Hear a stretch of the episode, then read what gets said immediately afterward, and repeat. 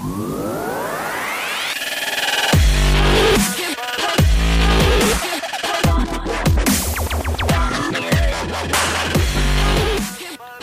לכולם, אתם על הבריף, פודקאסט על שיווק. אני מאיה גרוסמן.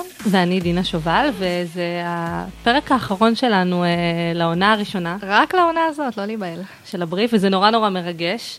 אה, האמת שקיבלנו הרבה פניות, ושאלו אותנו גם חלק מהמרואיינות וגם חלק מהמאזינים, אה, איך בכלל הגענו לדבר הזה ואיך הכרנו, אז מאיה, נראה לי שהגיעה ההזדמנות אה, לספר. בטח, למה לא? אז אה, אני ודינה נפגשנו לפני כמה שנים, אנחנו לא ניתן את המספר המדויק. שזה לא יסגיר את הגיל שלנו. אכן, אה, בקורס planning של הבית ספר, וזאת הייתה אהבה ממבט ראשון. אנחנו נשים ברקע מוזיקה כזאת רומנטית, נכון? נראה לי.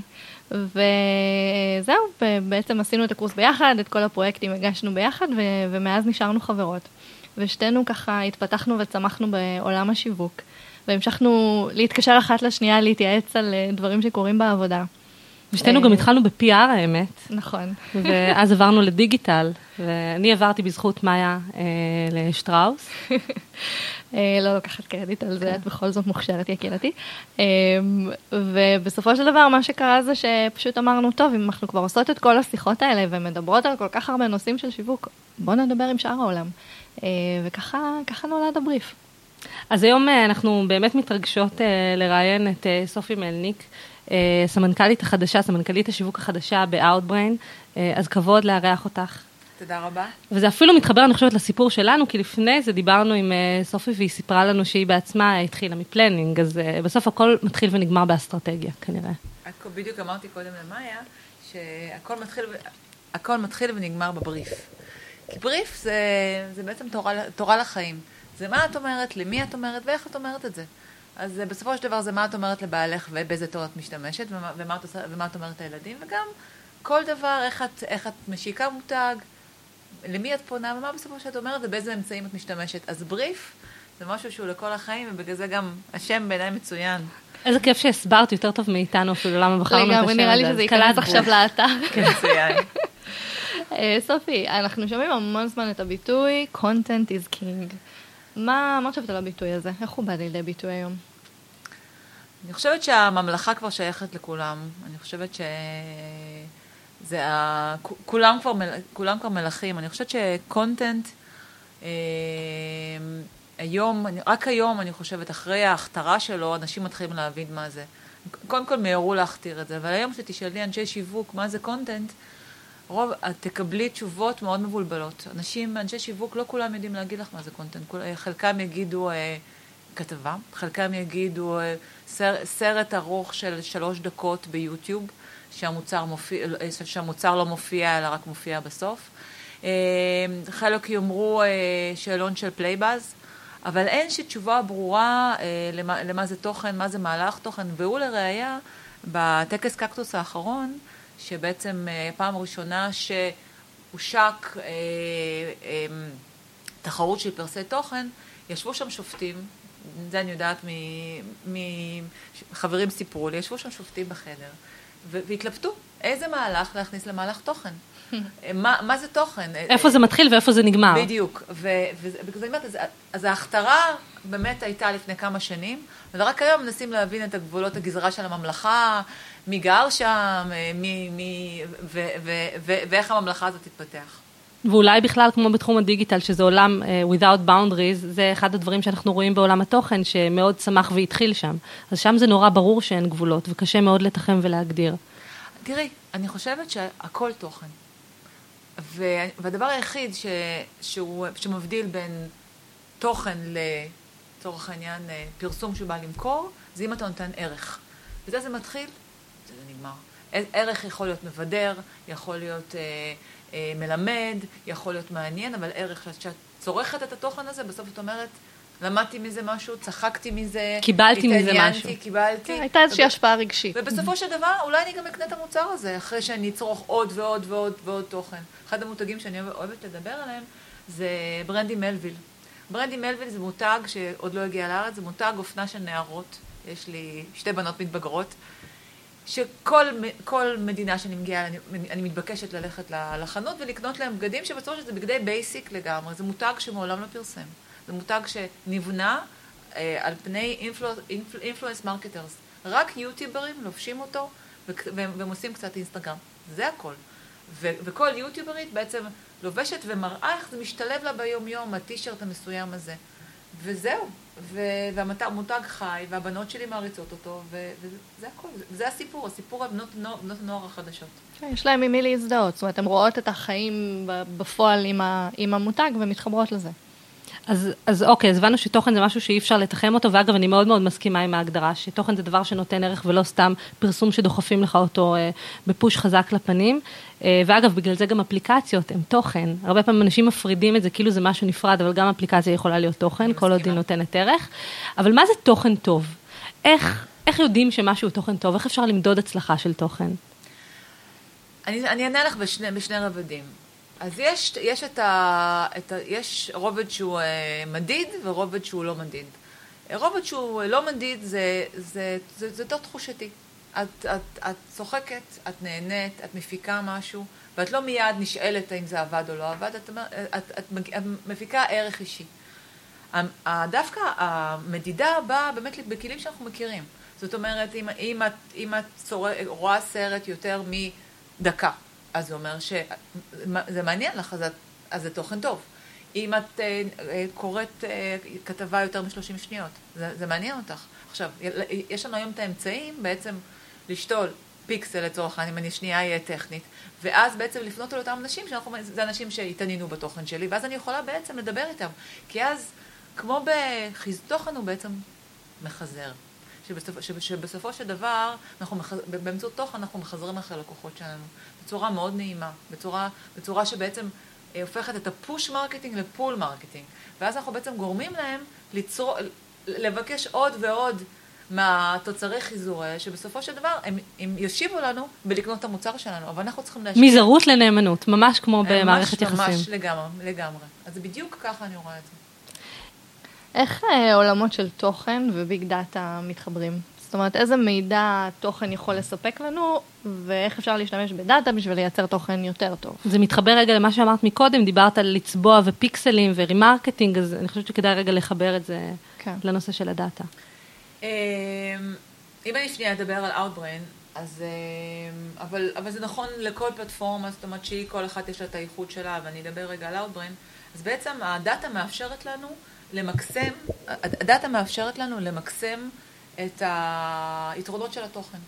זאת אומרת, אני יודעת שנשים שהתעניינו בשלושה תחומים שונים, אופנה, בריאות והורות, אה, ואז, וגם, אגב, לא משנה לי, וזה ככה, זה הצד השני של ה... אנחנו לא עובדים בדמוגרפיה, אנחנו עובדים באינטנט. ו... ולמשל, אם הייתי עושה מחר קמפיין, אז הייתי, אז הייתי עושה קמפיין שמדבר על, אה, שאצלנו אין הבדל בין דת, גזע ומין. כי, כי, זה לא, כי, כי אם אני מתעניין, מתעניין בשלושה תחומים שונים, אני אקבל תוכן, ואני אישה בת 90, אישה בת 50 ונער בן 12, אנחנו בעצם נקבל, נקבל את אותו תוכן. כי בקונטקסט הזה זה מה שרלוונטי בדיוק, אליכם. בדיוק. אז זה, זה פעם אחת הדאטה מאפשרת לנו. פעם שנייה מה שהדאטה מאפשרת לנו, זה באמת להגיש תוכן הנכון לבן אדם הנכון ברגע הנכון.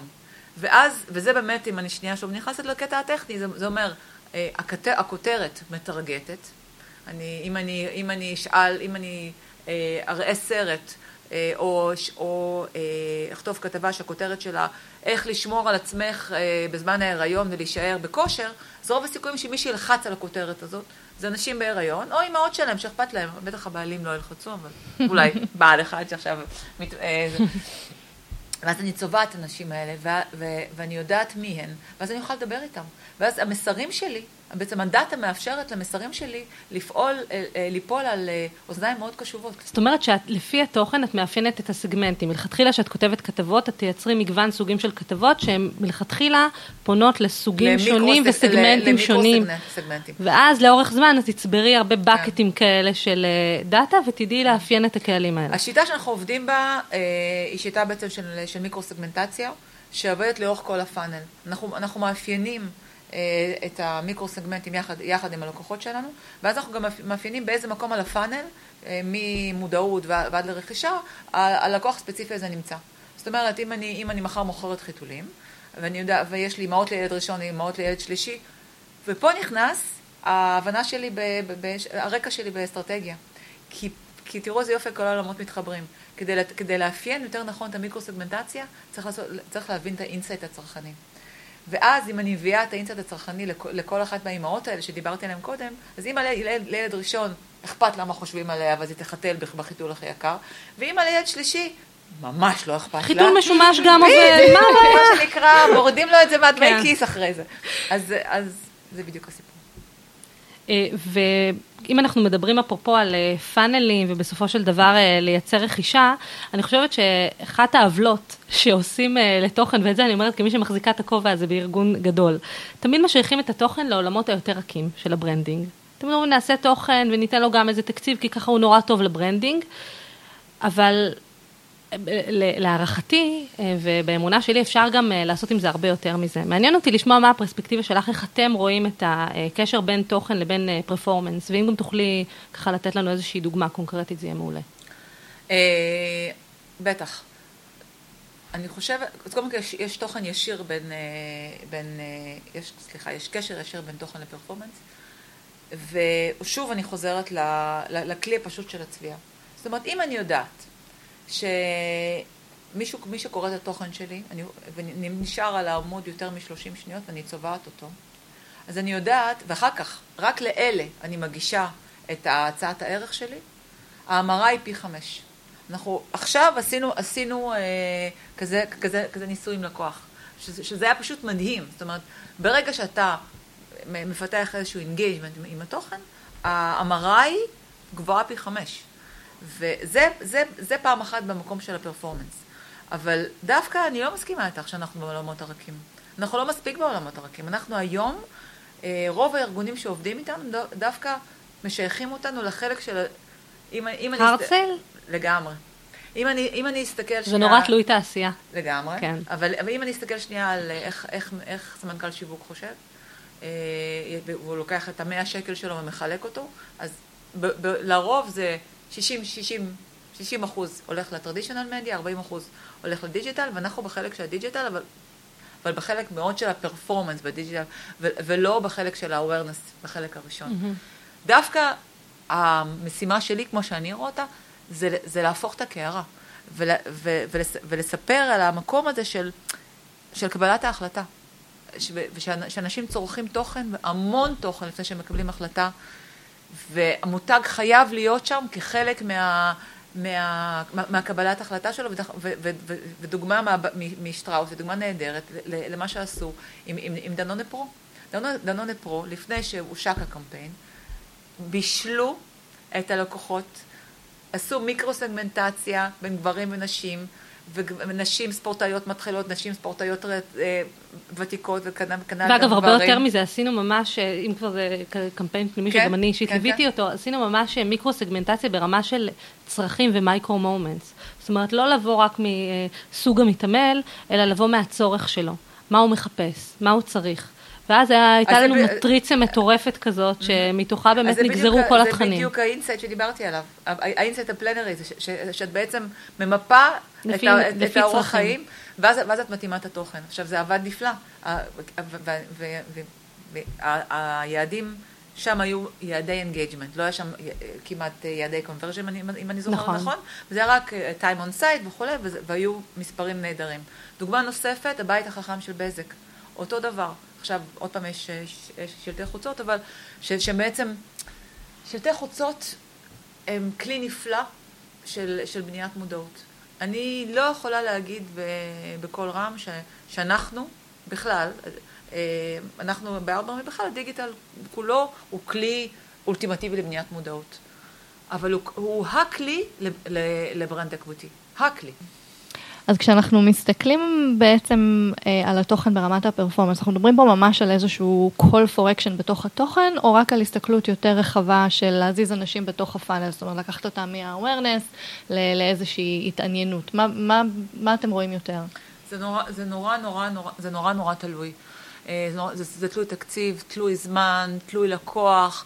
אה, אם זה לקוח שפועל בשוק, בשוק מאוד מאוד ממותג, אז, ה, אז, אז, אז התהליך הוא הרבה יותר ארוך. אם, אם זה לקוח שהוא...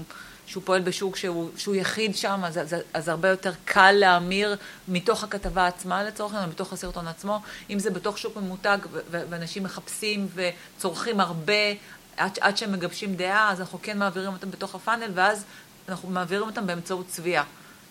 כתבה, כתבה אחת או סרט, ואז צובעים, ואז מגישים עוד אחד ועוד אחד ועוד אחד. שזה בעצם החימום לאורך ה funnel. כן. אני חושבת שזה מתחבר גם למה שאמרת מקודם, אפרופו לא להיות שם רק ב performance או רק ב branding, אלא ללוות אותם לאורך כן. כל ה funnel, ובכל פעם, אפרופו ערך, לתת את הערך הרלוונטי לנקודת הזמן ול intent שהם נמצאים בו בכל אחד אני מהשלבים. קוראת לזה own the conversation, own the journey. זה, זה בעיניי, זה מותג, מותג, מותגים חייבים להבין את הדבר הזה. ש, שזה לא שקונים את הזבנג וגמרנו ונעלמים.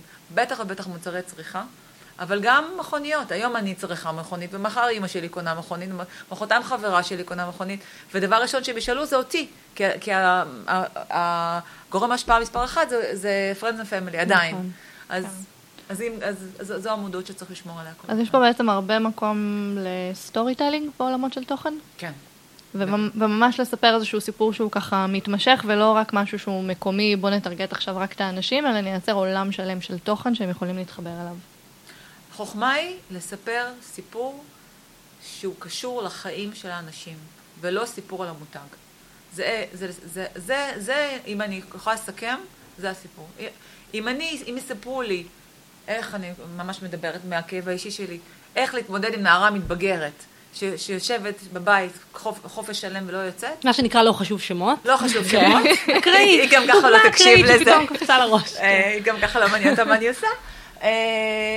וייתנו לי טיפים, ואם אחד הטיפים זה יהיה קורס אימא בת אה, בשיטת אדלר, ושעולה ככה וככה, אני סופר אשמח.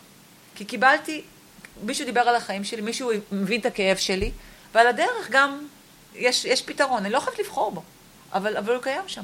לא, לגמרי, אז אני חושבת איך שחלק גדול מהתעשייה של תעשיית האופנה ביוטיוב התחילה, הבנות פשוט התחילו מ- מלחלוק את מה שהן יודעות, מלספר סיפורים, הן לא התחילו מלהיות אמבסדריות של מותגים, נכון. וזה מה שתפס אנשים כל כך, אה, כל כך חזק, זה פשוט היה אמיתי, זה היה אותנטי. אגב, אלה שהתלכלכו יותר מדי והפסיקו לתת ערך כשהן אה, ככה שילבו יותר מדי מוצרים בפנים בתוך התכנים שלהם, גורשו. הם פשוט גורשו לגמרי. נכון, פשוט נכון. הקצו אותם. גורשו מגן עדן מהזירה. לחלוטין, נכון. והאמת היא שמותגים נורא נורא מתקשים בזה. זה, אני לא יודעת אם זה מותגים כמו זה שבפנים בתור מנהלי שיווק, הרבה פעמים אתה מקבל, רגע, מה זאת אומרת, אבל איפה השם שלנו, ו- ולמה לא לא שמו לוגו, את הלוגו." ומה זה, וזה לפעמים קשה להסביר שזה תהליך הרבה יותר מתמשך, זה עניין של לייצר trust ולתת value, ובסופו של דבר אנשים יבינו מאיפה זה הגיע, גם אם זה לא יהיה בשנייה.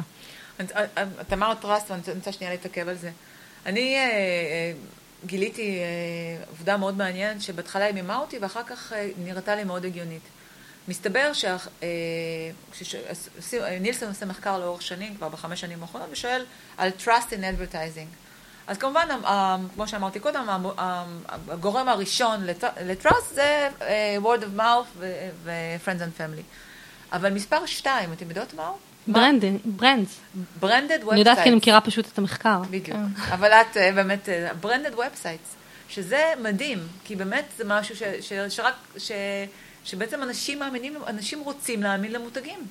אה, ואז מותג, ש, וכל כך מעט מותגים עובדים בזה, כל כך מעט מותגים... הם אה, מעדיפים לעשות שת"פ תוכן עם אתר שהוא לכאורה במרכאות אובייקטיבי, כן. ושזה יופיע אני, שם. אני מוצאת את עצמי יותר ויותר מסבירה למותגים שהם צריכים לנהל את הנכסים שלהם, שהם צריכים להיות האונרים של הנכסים שלהם, ולא לתת ל, לצד שלישי לנהל להם. הם צריכים להיות, הם, צריכים, הם, הם רק ירוויחו מהתנועה ומה, ומהאהבה של האנשים, אנשים, אנשים, אבל שוב, הכל תחת סייג סופר, ערך. אה, נאמר, אם אני, אם הייתי עכשיו אה, משיקה לעולם הנגישות, זה, אם זה לא נותן ערך, אז לא, ממש לא להיכנס לשם. אה, אחד הדברים שצריך לעשות ממש טוב כשרוצים לייצר רלוונטיות וערך זה לטרגט נכון. ולטרגט חכם. אה, לפני כן את דיברת טיפה על אה, המעבר מתרגות שהוא סוציו-דמוגרפי לתרגות שהוא מבוסס אינטנט. נכון. אני אשמח אם תוכלי רגע להרחיב קצת על התמורה שהתחום הזה עבר בשלוש שנים האחרונות, כי אני חושבת שאחד הדברים שנבדלים בהם כלי הפרסום של היום, היא על מה מבוסס הטרגוט שלהם. אוקיי? אם אנחנו משווים למשל את פייסבוק וגוגל ואאוטבריין טאבולה, יש הבדל באיך שהאלגוריתמים עובדים ואיך שהטרגוט עובד בהם. אה, אז אם תוכלי ככה להסביר, לשרטט לנו את הדרך, וגם לאן את חושבת שזה הולך. אה, אני אתחיל אה, דווקא ממחקר ש, שאת בטוח מכירה גם, שעשו, שעשו גוגל. וגוגל באו ובדקו, ובעצם ראו ש, ש, שכל החיפוש וכל ה... הוא, הוא, הוא חיפוש מבוסס אינטנט. ובעצם הראו ש... ש-40% מבעלי הבתים ש... שאין בהם תינוקות, קונים מוצרי תינוקות. ושאלו למה. ואז הם אמרו, קונים אה, מתנות לעבודה, סבים וסופטות. אז בעצם יש פה איזושהי מגמה מאוד גדולה שגם, שגם גוגל, ש... ש... שהיא באמת אה, מלכת הדמוגרפיה, מבינה, שאנשים יותר ויותר מתחלקים, הם, אה, הם מחפשים לפעמים רק, רק בשביל לצבור עוד ועוד אינפורמציה, ולאו דווקא מחפשים משהו ספציפי. ודבר, ודבר מוביל לדבר, ובסופו של דבר המדרון הזה אה, נעצר באיזושהי החלטת רכישה, שממשיכה אחר כך ב... אדבוקייטינג של, של הדבר הזה, בלספר לחברים הלאה, בלקנות עוד פעם. אז יש פה איזשהו מעגל כזה ש, ש, שמותגים חייבים להבין אותו ולא... שזה הווירליות כבר של המוצר או התוכן. ו, ו, ולא לדחוף את זה בפרצוף. עכשיו, מה, מה אני מרגישה, לאן, לאן זה הולך? זה, זה לגמרי הולך למקום הזה כי שוב, אנחנו... אמ, אין את החלוקה הזאת, הדמוג... החלוקה הדמוגרפית יותר היא, היא פחות ופחות קיימת, כי אנשים באמת נמדדים על פני, על סגנון חיים שלהם ומה שמעניין אותם. זה מצחיק כי כשכתבתי בריפים לפני 15 שנה במקאן, אז כתבנו על קהל יעד קונספטואלי. וקהל יעד קונספטואלי זה בדיוק זה, זה קהל יעד שהוא כולו מוטה intent. זה הסיבה שקשה לאנשי השיווק לצאת מזה. כן, כי תמיד אתה תיארת באמת בבריף את הבן אדם הזה ואיך הוא נראה, וכולנו למדנו planning, אז אנחנו גם אה, בדיוק מבינות על אה, איזה סעיף אנחנו מתכוונות. ואת יודעת, אני, אני אוהבת לקחת תמיד כשאומרים לי, כשמדברים על הנושא הזה, אני אוהבת לקחת את קנדי קראש כדוגמה. אם קנדי קראש היו מטרגטים, לא יודעת מה, אה, בני נוער או אה, גברים שאוהבים אה, גיימינג אונליין, הם היו מפספסים אה, הזדמנות עסקית מאוד מאוד גדולה. כי בסוף יש שם גם אימהות וגם וגם וגם וגם, ויש שם כל כך הרבה סוגים של נשים וגם רווקות וגם סטודנטים וכל כך הרבה כן. טיפולוגיות של אנשים בפנים. כנראה גם פוקימון גו עכשיו שסחף הרבה הרבה יותר מדי אנשים לגמרי, אחריו. שבסוף מה שמשותף להם זה אסקפיזם, בסדר? זה הצורך עכשיו רגע לברוח רגע ותעזבו אותי באימא שלכם, תנו לי לעשות משהו מפגר. אה, וזה העניין של להבין באמת את הנרב שזה יושב עליו, ואגב, בעיקר בעיניי לפחות, לזכור שגם באותו יום, במהלך היום שלי, אני משתנה אלף פעמים, ואני מחליפה אלף כובעים. אז זה, לתפוס זה, ברגע זה, הנכון. זה, זה, זה מאוד מאוד נכון, באמת, אה, זה, זה בדיוק ככה. כן. בבוקר את, אה, את X ובערב את Y ובצהריים אה, את רעבה למשהו אחד. ו... כן, אז זה מעבר לקונטנט וזה כבר יותר קונטקסט אפילו, זאת אומרת, ממש לדעת להתחבר גם בזמן הנכון. שזה דרך אגב משהו שלא כל כך קל לעשות, איך, איך עושים משהו כזה? קונטקסט? כן. שוב, אני חוזרת חזרה למערכת שלנו. המערכת שלנו ספציפית היא באמת... יש בו, היא מפותחת על ידי אנשים מאוד מאוד חכמים, שאני לפעמים צריכים לחזור שלוש פעמים, שלוש פעמים עד שאני מבינה מה, ש, מה שהם מסבירים, לא נעים להגיד. אמ, ו, ו, והם מפתחים, המערכ, המערכת בעצם היא כזו חכמה שהיא באמת יודעת להגיש גם דברים שבעולם תוכן שמעניין אותך, גם סביב השעה ביום שאת מתעניינת בה, וגם גיאוגרפית. Okay. זאת אוקיי. אומרת, היא מזהה איפה... לפי לוקיישן. היא מזהה איפה את נמצאת והיא מגישה, והיא מגישה לך אה, דברים אחרים. אגב, אה, ככה דיברנו על אה, אלגוריתמים ונזכרתי משהו אחר. יש לנו שני חבר'ה אצלנו, חבר'ה, אחד דוקטור ואחד עוד מעט דוקטור, כן.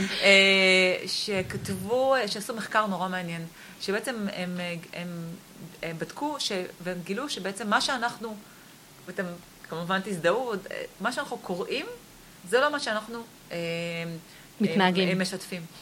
אז אנחנו קוראים על בר רפאלי, ומשתפים על דן אריאלי. זה, כי, אנחנו כן. יודעים, כי אנחנו יודעים, אנחנו רוצים שיחשבו עלינו דברים. והיום במקרה... שזה הרשתות החברתיות מאוד חזקות בזה. מה הייתי רוצה שיחשבו. עליי, למול מה אני קוראים עושה. אצלנו, כן. קוראים אצלנו, לצורך העניין, ואז משתפים, בוחרים לשתף משהו אחר. כן, לא, בלבנות ברנד אישי ולתת ערך אנחנו טובים, כשזה כן. מגיע לחברות אז שלנו זה כמה ויראליות קשה. באמת צריכה להיות מדד? זאת אומרת, אם כבר, את יודעת, אם, אם נתעכב רגע ליד הנתון הזה שהוא באמת מאוד מאוד מעניין, אם כי הוא נשמע כאילו מתבקש, נכון? כן. שאנחנו שומעים את זה, זה נראה לנו מובן מאליו. אבל רגע, אני רוצה לעצור ליד זה. אם בסופו של דבר הווירליות לא מעידה באמת על אה, מה שאנשים קוראים, או מה שבאמת מעניין אותם, כמה אמור להיות חשוב לי כמותג שהתוכן שלי יהיה ויראלי? זו שאלה, שאלה מעניינת. אני חושבת שדברים שהם לא אה, שנויים במחלוקת, אז אפשר למדוד שם ויראליות, ויראליות. אני חושבת שדווקא דברים שהם יותר שנויים במחלוקת, ש, שאתה, ש... זה, זה... כי בסוף על מה מותגים לא, לא, יושבים? על מה אני רוצה שיחשבו עליי? למה אני מעדיפה את אה, מותג X על פני מותג כן. Y? כי אז יחשבו עליי שאני כל מה שהמותג הזה לכאורה אומר. ובסוף מותגים רוצים שתהיה ויראליות למוצרים שלהם כדי שאנשים יחשבו עליהם דברים מסוימים. אז אני אומרת, רגע, במנעד בין מה שבאמת אנשים מתנהגים, אפרופו כוונות קנייה וכן הלאה, למול מה אנשים רוצים שיחשבו עליהם, שעל זה מיתוג יושב.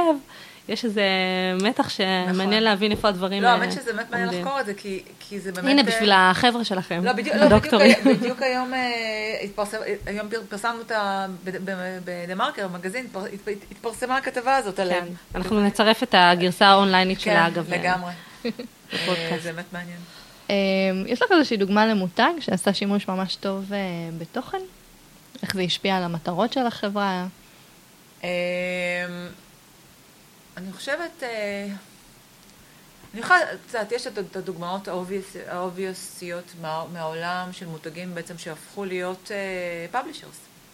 שזה, כולם מכירים את הדוגמה של רדבול, שבעצם אה, היום עושה כסף, זאת אומרת, מותגים מפרסמים אצלה, אצל כן. המותג באתר, שזה באמת ההקצנה של זה.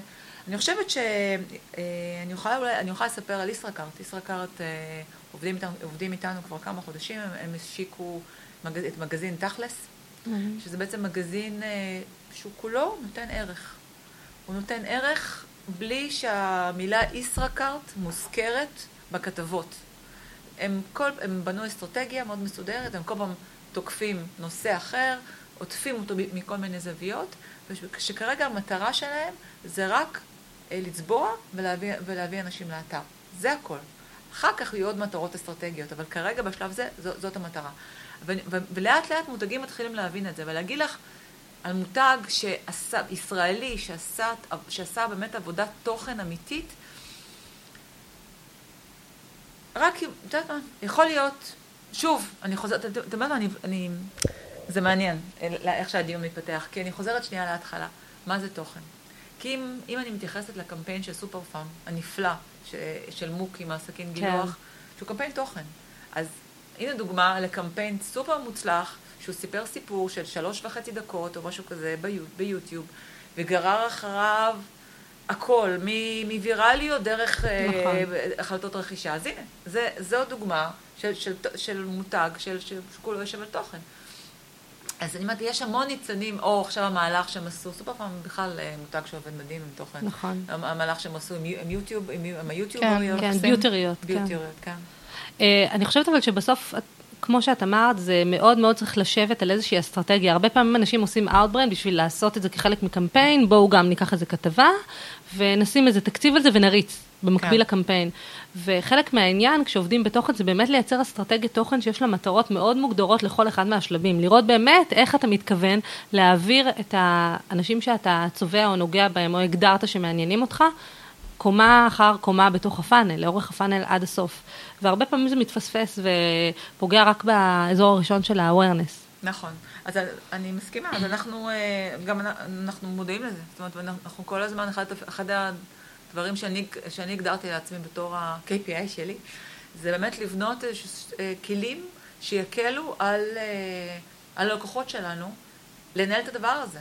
ולאו דווקא אצלנו, בכלל, איך אני בונה את החשיבה האסטרטגית הזאת, ואיך אני לכל שלב בפאנל שמה את ה-KPI שלו.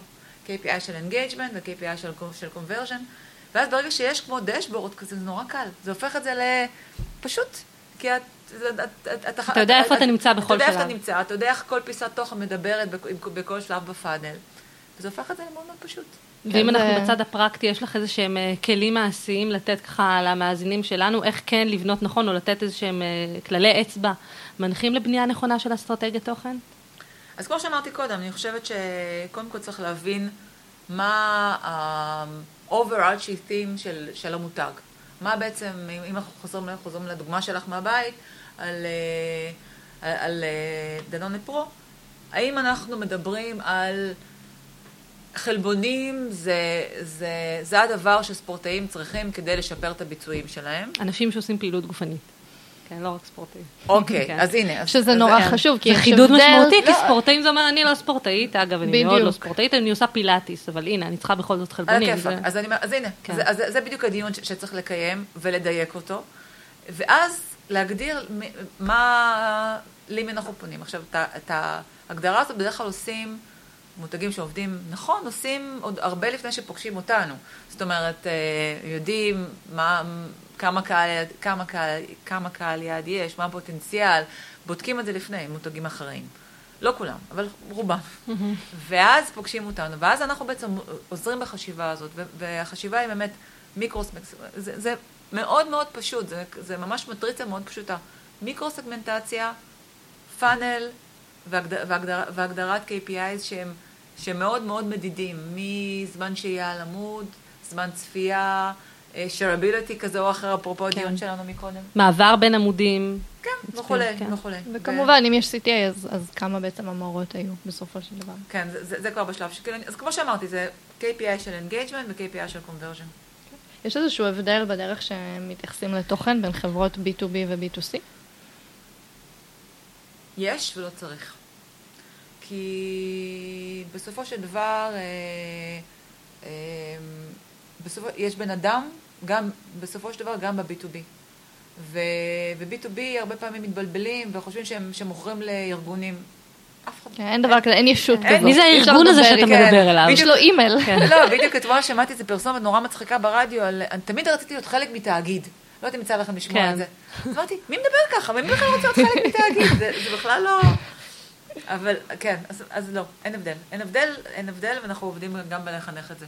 לחנך את השוק גם שם. לדעתך, אה, אה, בשביל לבנות אסטרטגיית תוכן, יש איזושהי אמת אחת, יש מתודולוגיה ברורה, מקודם נתת כמה כללי אצבע, או שכל מותג צריך לבנות מה שנכון לו, אה, כי, כי הרבה פעמים אני מרגישה שיש אנשים שמחפשים את התורה הזאת, את האמת האחת, וללכת אחריה, ולעיתים גם אנשים נוהרים אחרי אמת שהיא לאו דווקא מתאימה להם.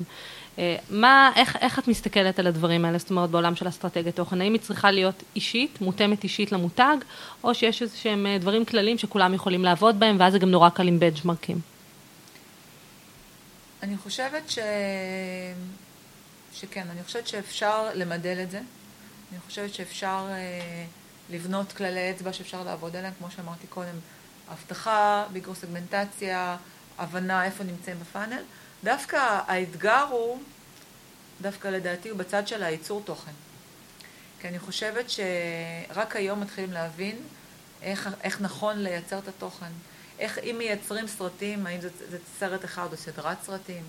מי כותב, מי כותב את הכתבה? האם כותב אותה קופירייטר, כותב אותה עיתונאי? פלייבאז זה תוכן או לא תוכן? אה, וכולי וכולי. פורמטים של תוכן, בכלל זו כן. שיחה בפני עצמה. זהו, ושם אני חושבת, שם אני חושבת זה עוד לגמרי אה, נע. בהתהוות. כן, ודווקא דווקא המודל הזה שדיברתי עליו קודם, הוא מודל שלדעתי יכול להתאים כמעט, כמעט, כמעט לכל מותג, אה, תלוי, תלוי פרויקט, אבל בגדול, כן, זה, זה יכול להתאים לכולם. כי תמיד את רוצה, את רוצה להגיד משהו למישהו. את רק צריכה, רק צריכה למצוא איך ככה התחלנו. ולהגיד את זה נכון, כן. אז בקונטקסט הזה, איזה כישורים צריך איש שיווק כדי להצליח עם תוכן? בואו נהיה כנים, לא כולנו נולדנו אנשי קריאייטיב או עם יכולות כתיבה. או עיתונאים בהקשר הזה, כי אנשי קריאיטיב דווקא פחות טובים בכתיבת תוכן, כן. יש לך איזה שהם אה, אה, טיפים? זאת אומרת, איך, לה, איך להתחיל עם זה בכלל? איש שיווק אה, לא צריך להיות, אה, הוא צריך לחבב קריאטיב ולהבין ולהיות יצירתי, אבל הוא לא, הוא לא צריך להיות זה שמייצר את הקריאטיב. אה, הוא צריך לדעת, לדעת ולהבחין ולראות מה מתאים למה. אבל איש שיווק טוב הוא איש שיווק טוב גם לפני עשר שנים, הוא פשוט צריך להיות יותר מה... התחושה, התחושה שלי זה שאנשי שיווק טובים זה אנשים שמבינים קהל יעד, מבינים insight, מבינים מה הם צריכים להגיד, ומה שנוסף בשנים האחרונות זה שאפשר למדוד. Hmm. וזה נהדר. זה פשוט נהדר, כי את יודעת, כי, כי את, את גם מודדים אותך, את גם מודדת את עצמך, גם את יודעת, את כל הזמן יכולה לקייל את הכל. את יודעת, אם, אם, להזיז את המחט ימינה או שמאלה, ולכוון את המסר שלך, ולה, ולעבוד בזה. וזה, וזאת מתנה נפלאה שהדיגיטל נתן לנו. אבל אני רוצה להקשות. נכון, מצד אחד הדיגיטל נתן לנו באמת את היכולת למדוד, מצד שני המדדים כל הזמן משתנים, וגם הדרך שבה מודדים אותם משתנה. האלגוריתמים של Outbrain ופייסבוק וגוגל כל הזמן זזים, ואיתם זזים גם הבנצ'מרקים, ומאוד קשה להחזיק את הבנצ'מרק ולדעת איך באמת עשית ביצועים למול קמפיין שעבר, או בטח ובטח אה, קמפיין בשנה שעברה. אה, זה זז נורא נורא מהר. ובכל רגע שנכנס עוד פרמטר למשוואה, בנצ'מארק נעלם. אה, וזה משהו, זה איזשהו pain point שאני חווה עם הרבה אה, מותגים שאני מלווה, ו... וזאת נקודה כואבת. אז איך באמת מתמודדים עם זה? כי מצד אחד הכל מדיד, מצד שני המדידה לא בהכרח אומרת לך משהו אם אין לך נקודת ייחוס. אני חוזרת למה שאמרתי, איש, איש שיווק צריך להיות קריאטיבי, וצריך להבין, צריך לראות, צריך לראות גם מעבר למספרים, צריך, לראות, צריך לזהות מגמות. נכון, צריך מדידה חשובה, אבל צריך, בגדול, בסופו של דבר, את יודעת, את, את יודעת לאן הרוח נושבת, ואת יודעת אם, ה, אם, אם המותג של שק תפס, ואיך ואיפה. ואז את יכולה גם לעשות איזושהי אה, אה, חשיבה אחורה, ואז אה, לחשב מחדש, לחשב מחדש הפעם הבאה. תראו, אנחנו חיים בתקופה מפחידה ונפלאה כאחת. זאת אומרת, באמת, אה, אני 15 שנה בעולם השיווק והפרסום, אני חושבת שהשלוש שנים האחרונות היו שנים מסעירות. מטלטלות uh, לכולנו. מטלטלות כן. לכולנו. אבל ו... זה חלק מהכיף. לא, אני אומרת, זה, זה אני אומרת, זה, זה כיף, וזה, וזה, זה, אם הייתי משווה את זה לחיי, זה כמו סוג של אמבה כזאת. זה כל הזמן משתנה, ומי שחי טוב בכאוס, אז, אז, אז, אז זה, זה אנשי השיווק שיצליחו. אנשי השיווק של המחר שיודעים להתאים את עצמם כל הזמן לעולם המשתנה הזה. כי, כי הוא ימשיך להשתנות. כי עכשיו אינסטגרם השיקו אה, אה, פיצ'ר דומה לסנאפצ'אט. ואת יכולה לפרסם נכון, באינסטגרם, אז, נכון. אז מה תעשי שם? זה גם תוכן. תספרי סיפור של מותג ב, ביום שלם של 24 שעות שאחר כך ייעלם, איך, איך תמדדי את זה? זה נעלם. אבל תעשי את זה כן, כי הלקוחות שלך שם. והם מכתיבים את הפלטפורמות שאני אהיה בהן, בסוף לא אני מכתיבה, אפרופו מי, בברק... מי נכון. במרכז. זהו, אז יש פה, יש פה באמת, אה, ואת כל הזמן צריכה באמת להיות שם ב pull advertising, אבל לא ב push, כי ב push ידחו אותך. את רוצה, את רוצה להיות כזו, כזו שימשכו אותך וישאבו אותך. זה מאתגר, זה מדהים, זה כיף. עוד דבר שאני רוצה להוסיף, כשדיברתם אה, מקודם על איזה כישורים צריך ישיבו כדי להצליח עם תוכן ואיך אה, לבדוק האם תוכן הוא טוב או לא, אני חושבת שאחת הטעויות שלפעמים קורות זה שאנשים מסתכלים דרך עיניים של איש שיווק ולא דרך עיניים של צרכן. זאת אומרת, ברגע שאתה קורא את זה רגע בתור צרכן, ואני אומרת, אני תמיד ככה מסתכלת על uh, כתבות או בכלל על תכנים, ואני אומרת, האם אני, בתור דינה, הפרטית, כן. אני, מי שאני, בלי שום קשר לעבודה שלי, האם הייתי רואה את זה עד הסוף? האם הייתי קוראת את הכתבה הזאת? אם התשובה היא לא, אז זה מהמם שהשם של המותג מופיע, מופיע 20 פעם ורואים את הלוגו ממש גדול, אבל הייתי מוותרת על זה. זה, זה, זה ברור וזה נכון, וזה באמת חוזר לשאלה של מי יוצר את התוכן. כי באמת... אה, אני חושבת שזה נפלא שבעצם לכל העיתונאים לשעבר ולכל היוצרים העצמאיים יש עכשיו אה, פרנסה. כן, זה ה-PR החדש. הייתי נזהרת שם עם ה-PR, כי... אני אגיד לך למה אמרתי את זה, לפני שאת נזהרת. אמרתי כן. שזה ה-PR החדש, כי בסוף מה עושים אה, אנשי יחסי ציבור? הם מכינים אה, בסיס לכתבות או פיצ'ים עבור עיתונאים, ואז העיתונאים פשוט מכינים על גבי זה את הכתבה. תוצר של PR הוא בסוף כתבה שמאזכרת את המותג בצורה שהיא לא פרסומית מדי, והיא עדיין נותנת ערך, אחרת זה לא הופך להיות כתבה. לכן אני אומרת שזה ה-PR החדש, כי בסוף זו גם הסיבה שאני מאמינה שהרבה אנשי יחסי ציבור והרבה עיתונאים פתאום הולכים לעולם הדיגיטל, כי הם יודעים לייצר תוכן, כי הם נכון. מגיעים עם הכלים האלה. נכון. של נכון. לדעת מה עושה האייטם. נכון, אני פשוט אה, אמרתי שאני נזהרת, כי למותגים היום נורא, נורא קל אה, לייצ... לקחת כתבות PR, שכתבו עליהם, ו- לקדם ו- אותם. ולקדם אותם. לא, זה לא מה שהתכוונתי. זהו, בדיוק, אז, כן. אז לכן... כן. אני גם חייבת להגיד שזה יחסית לא קל אה, למצוא אנשים שיכולים לכתוב תוכן טוב, ואני אסביר, לאו דווקא מסוגלים לעמוד במשימה, אלא להבין את החיבור האמיתי, הרגשי לתחום מסוים, אם זה לא תחום שהם באמת מכירים ובקיאים בו. אנחנו עברנו המון המון uh, תהליכים של למצוא אנשים שיהיו מסוגלים ממש לכתוב ב tone of voice ולתת את ה-value האמיתי שאנחנו מחפשים, וזה לא קל, כולל לעבוד עם סוכנויות בחו"ל. יש דברים שלפעמים, לפחות הבסיס עליהם, צריך להגיע in-house לדעתי. או לפחות למצוא אחרי תקופה מסוימת בן אדם שבאמת מבין ומתחבר ומסוגל לכתוב. אני חושבת שכמו שאמרתי קודם, אני חושבת שברגע שהאסטרטגיה מפוצחת והאינסייטים קיימים, יש היום, יש היום כבר בארץ מספר האבים אה, כאלה, של, אה, שבעצם מנוהלים על ידי אורחים לשעבר, כמו, אם תרצי, מערכות עיתון, סוג אד הוק, שמנוהלים על ידי אורחים לשעבר, שמעסיקים עיתונאים.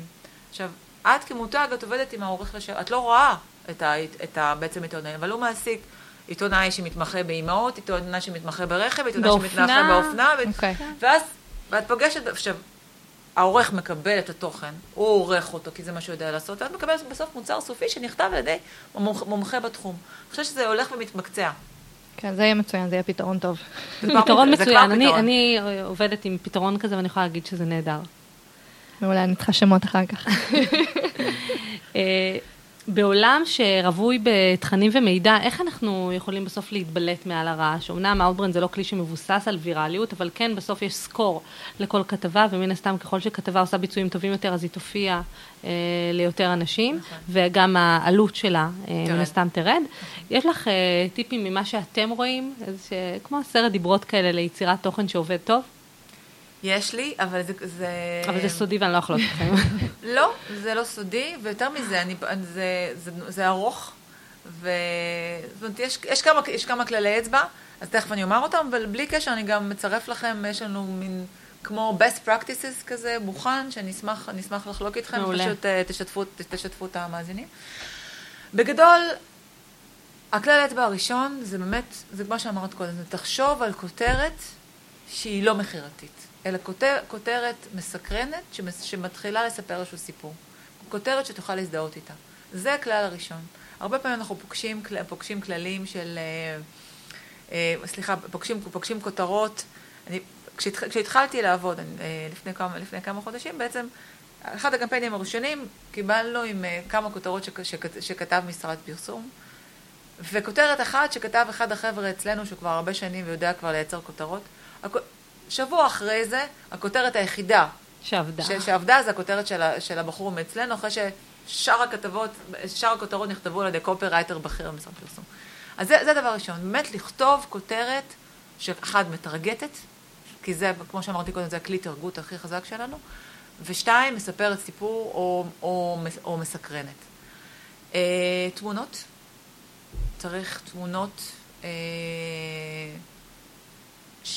שהן תמונות, תמונות מוכרות, תמונות של אם, אם, אם יש כתבה על תוכנית טלוויזיה, אז לשים את ה...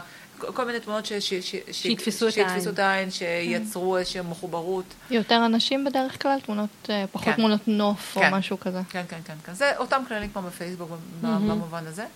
אבל יש שם מה שאני ממש אשמח לשתף אה, את התורה, את התורה הזאת. מעולה. זה, זה יקל על העבודה שלנו אחר כך. רוב, באמת, רוב העבודה שלנו זה, זה לשפץ את, הכתב, את הכותרות. כן, שזה יעבוד פשוט יותר טוב, ברור. לגמרי. וואלה, סופי, המון המון תודה, היה מרתק וכיף ומעניין. לגמרי. איזה כיף לי, כיף לי. אני מאוד שמחה. והנה סגרנו, אה, כן. אה, עשרה פרקים, עונה שלמה. איזה התרגשות. אה, אנחנו לא הולכות לשום מקום, הפסקה קטנטונת רק בשביל לחשוב על רעיונות נוספים, וכמו שאתם יודעים, הפעם ראיינו נשים לאורך כל הסדרה, ובפעם הבאה אנחנו נגוון קצת יותר, נרשה גם למין הגברי להצטרף. אה, אז אתם מוזמנים כמובן אה, לעקוב אחרינו גם אה, בסאונד קלאוד וגם להירשם לניוזלטר שלנו, שמופיע כאן בתחתית העמוד. ונהיה בקשר. נכון, תקבלו עדכון ברגע שייצאו פרקים חדשים. תודה שהאזנתם עד עכשיו, היה ממש ממש כיף. תודה מאיה. ביי דינה. ביי סופי. ביי ליטרון.